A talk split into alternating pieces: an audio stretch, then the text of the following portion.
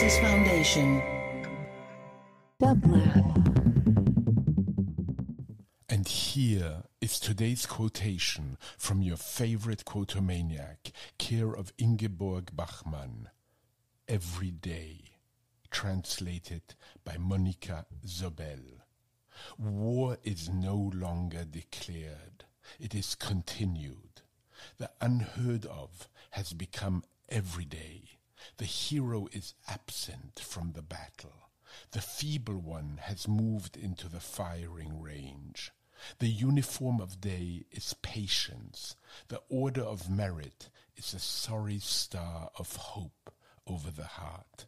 It is awarded when nothing comes to pass, when the bombardment is hushed, when the enemy has become invisible, and the shadow of eternal armament covers the sky.